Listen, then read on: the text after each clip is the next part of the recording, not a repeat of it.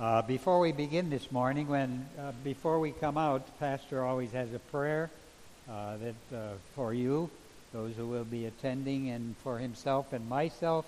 And there was another young lady he prayed for, the one who lit the candles. I think Laureen. Is she? Yeah. And I found out we have something in common. Uh, she goes to St. Paul in Concordia, Missouri, and uh, I went to St. Paul's College in Concordia, Missouri, when there was a college.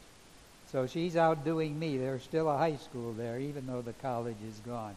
But uh, it's a real pleasure to uh, be on your team. Uh, you're quite a young lady. Uh, the grace of our Lord Jesus Christ, the love of God, and the fellowship of the Holy Spirit be with you all. Our meditation this morning is a word of Jesus to each one of you and to me. And that word of Jesus comes to us from the Gospel of St. Matthew, chapter 25, beginning at verse 30. It's the familiar story of the goats on the left and the sheep on the right. And to the sheep on the right, Jesus said, Come, you blessed of my Father. Receive, receive the inheritance prepared for you from the foundation of the world when I was hungry. You gave me food. When I was thirsty, you gave me drink. When I was naked, you clothed me. When I was sick, you ministered to me. When I was in prison, you visited me. When I was a stranger, you welcomed me.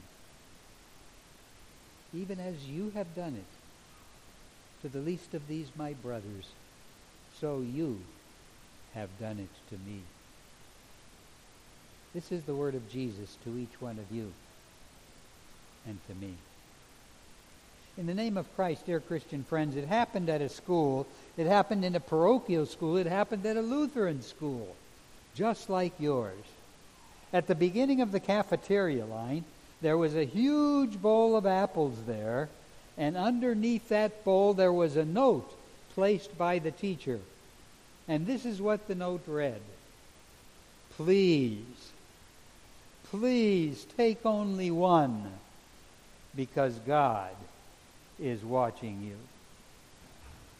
At the other end of the line, there was a large platter of chocolate chip cookies. And underneath that platter, there was another note.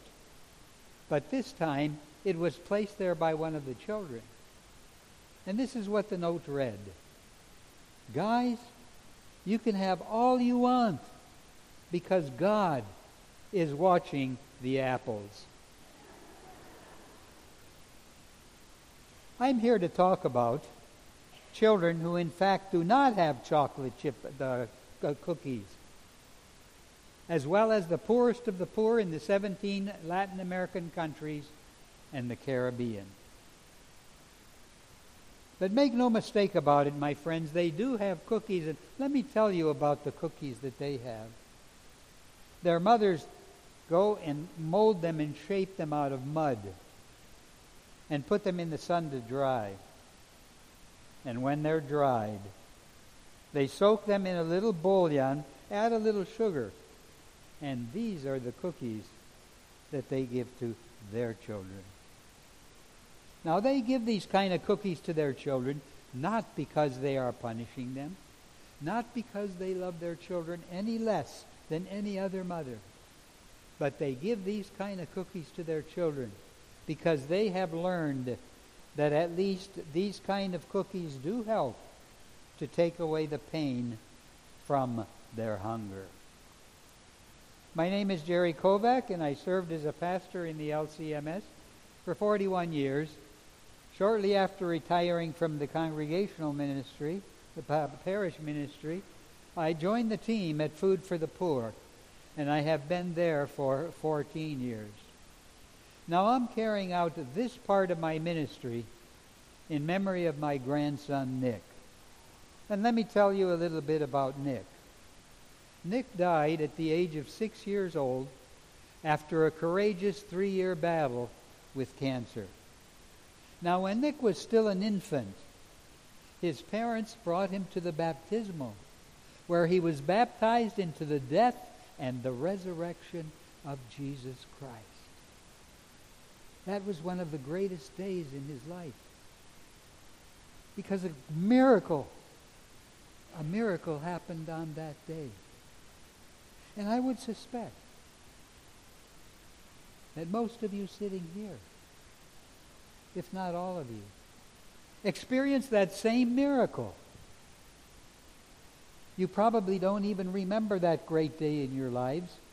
And you probably rarely think about that great day in your lives. But on that day, God performed the greatest miracle in your life, perhaps, that you have experienced up to this point. Because through simple water connected with God's Word, God had given to you the gift of His Holy Spirit, the power to believe, the gift of forgiveness. Imagine what happened to that day in your life. Now, even though you do, do not remember it, the pastor reminded you, it, of the, reminded you of it this morning when he begins the service in the name of the Father and of the Son and of the Holy Spirit. Those were the same words, together with water, that were placed on your foreheads. Now, I know there are a lot of Christians who say, well, the reason that I believe is because I'm a little smarter than all of those who don't. They think that they believe because they have come to a decision to believe in the Lord Jesus Christ. No, my friends, it's a gift. Faith is a gift of God. Started at the baptism. It's a miracle of God in our lives. Martin Luther said, I cannot by my own reason or strength believe in Jesus Christ, my Lord, or come to him, but the Holy Spirit has called me by the gospel, enlightened me with his gift, sanctifies, and keeps me in the one true faith. You still believe today because it's a gift of God. St. Paul put it this way No one, not even me, no one can say that Jesus Christ is Lord but by the gift of the Holy Spirit. And so it was in Nick's life that even as a little baby, you see, Nick had Jesus on his lips and in his heart. When he was growing in the environment of the family, they used to have their family devotions with their other children as well. And there Nick would learn. He would learn about the gift that was given. He would learn about the Savior who saved him. He would learn about the God who loved him regularly through their family devotions. So that in the environment of the home, little Nick had Jesus in his heart and on his lips. When he went, uh, enrolled in preschool, when he was able to go because of his treatment, they sent him to a Lutheran school just like yours, and what a wonderful, wonderful ministry that you have made happen in this community. And your forefathers since the beginning of your founding. And I'll tell you why it's so wonderful. When Nick went to preschool, you see, every day he went, he heard about the Lord Jesus Christ.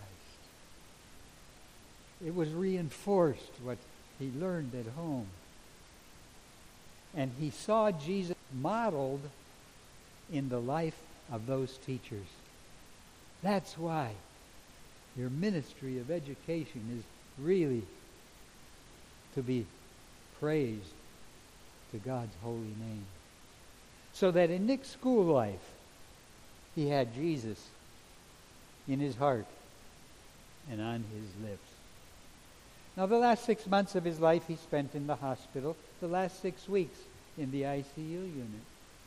And they, made, they belonged to a large church where there were two pastors And each pastor, at a different time during the week, even though it was about 15 miles one way, they would make their way to the bedside of Nick.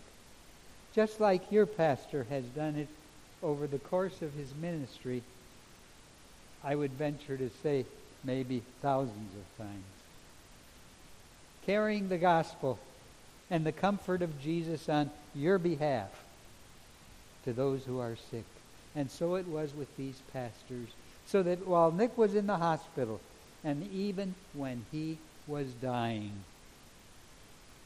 he heard about Jesus Christ. How much Jesus loved him and cared for him, even though he was suffering. How he was a child of God. He was a son of the Heavenly Father. So that even when he was dying, Nick had Jesus in his heart and on his lips. And it's because of this. It's because of those convictions. Because the family believed that he was baptized into the death and the resurrection of Jesus Christ. It's because the family believed in the promise of Jesus. I'm the resurrection and the life. Whoever believes in me, though he were dead, yet shall he live. It's because of those convictions that the road to healing was paved. And that's the reason I'm dedicating this to his memory, because you see, food for the poor is a ministry. It's a ministry which gives an earthly hope to thousands of children in the South American countries in the Caribbean that our little Nick never did have. Now, there's a little red prayer book. It's published by Concordia Publishing House. Maybe a lot of you have it. There are two red ones, actually. One is the Lutheran prayer book, but this one is my prayer book. It's a wonderful, wonderful tool. I used to give it to the kids in confirmation because it has prayers there for every single occasion. Well, in the table of contents, there's a prayer, the grace to live a consecrated life. The grace to live a consecrated life. And in the second paragraph to the prayer, it goes like this Lord, give me a thankful heart and a daily determination to live like Jesus. As God's people, you have the joy, the privilege, and the responsibility of responding to what God has done for you through Jesus Christ by living out the vocation of being the hands, the feet, and the heart of Jesus in today's world. As God's people, you have the joy and the responsibility of responding to the words of St. Paul to the congregation at Corinth and to the congregation right here this morning at Trinity.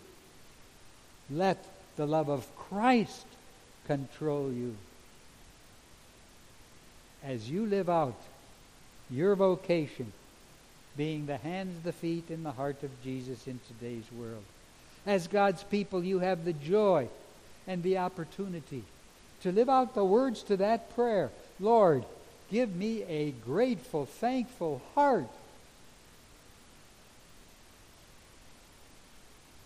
Enable me to live like Jesus. And that, my friends, brings us to our text. The sheep and the goats.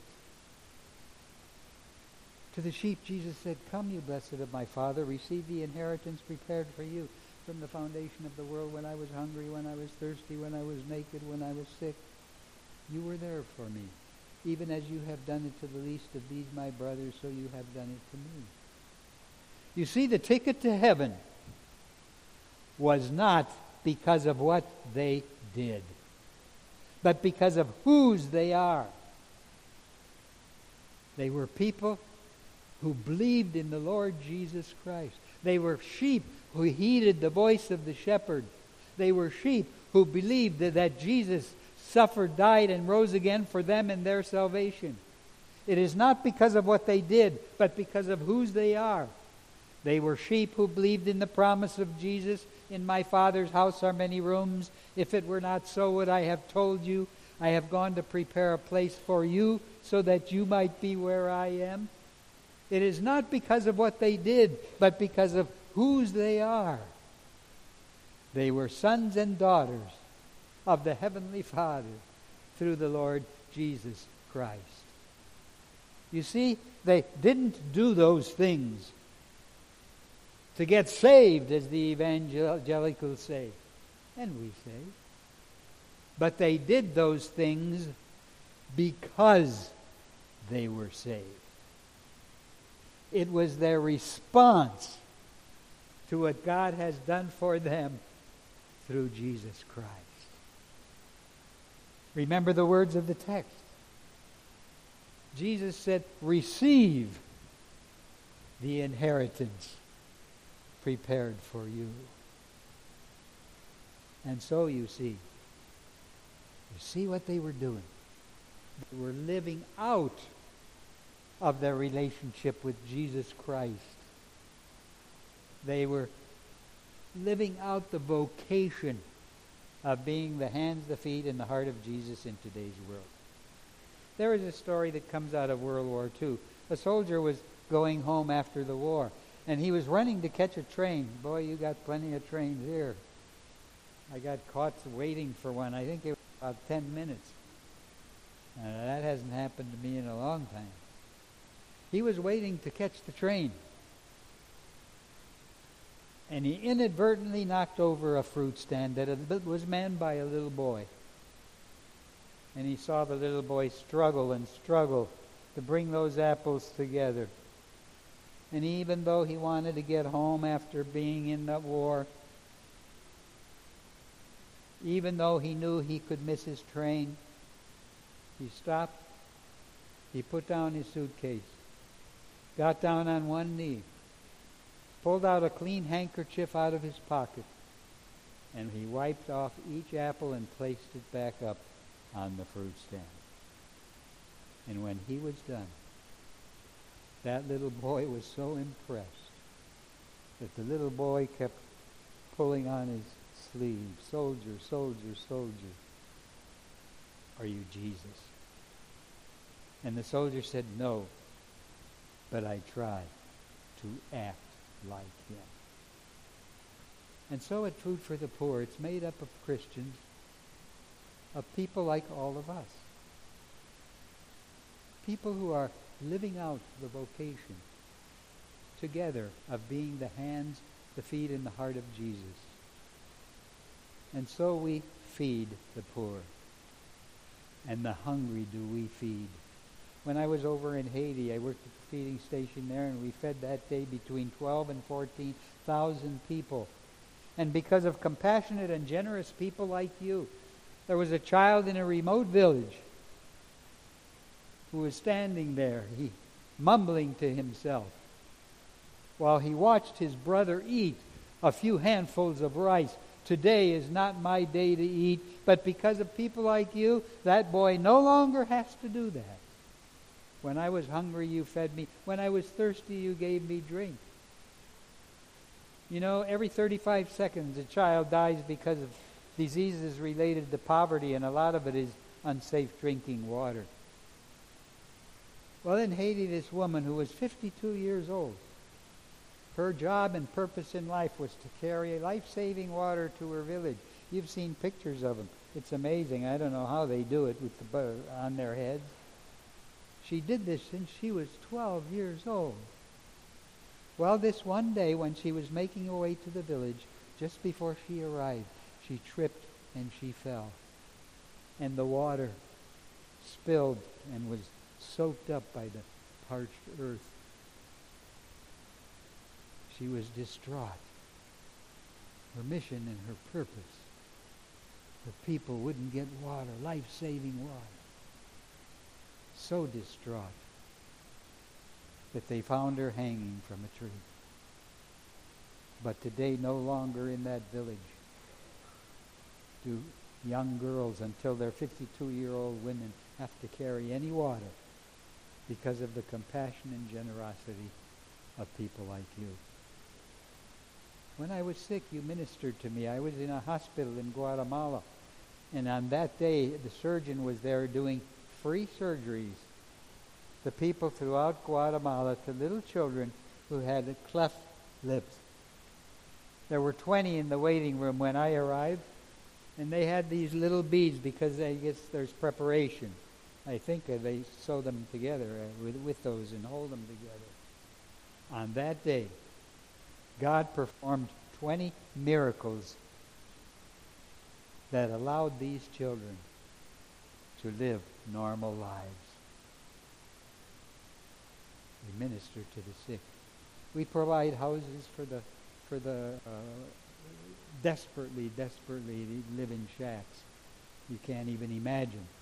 Your kitchen, some of your kitchens are bigger than the places where they live with four or five people. We even release prisoners. Every Christmas and Easter we negotiate the release of people who are in prison for minor things, you know, and when they put them in prison, they stay. We released a guy this past Christmas, last Christmas. He was in prison for 10 years for stealing a little bit of food and charcoal to feed his family.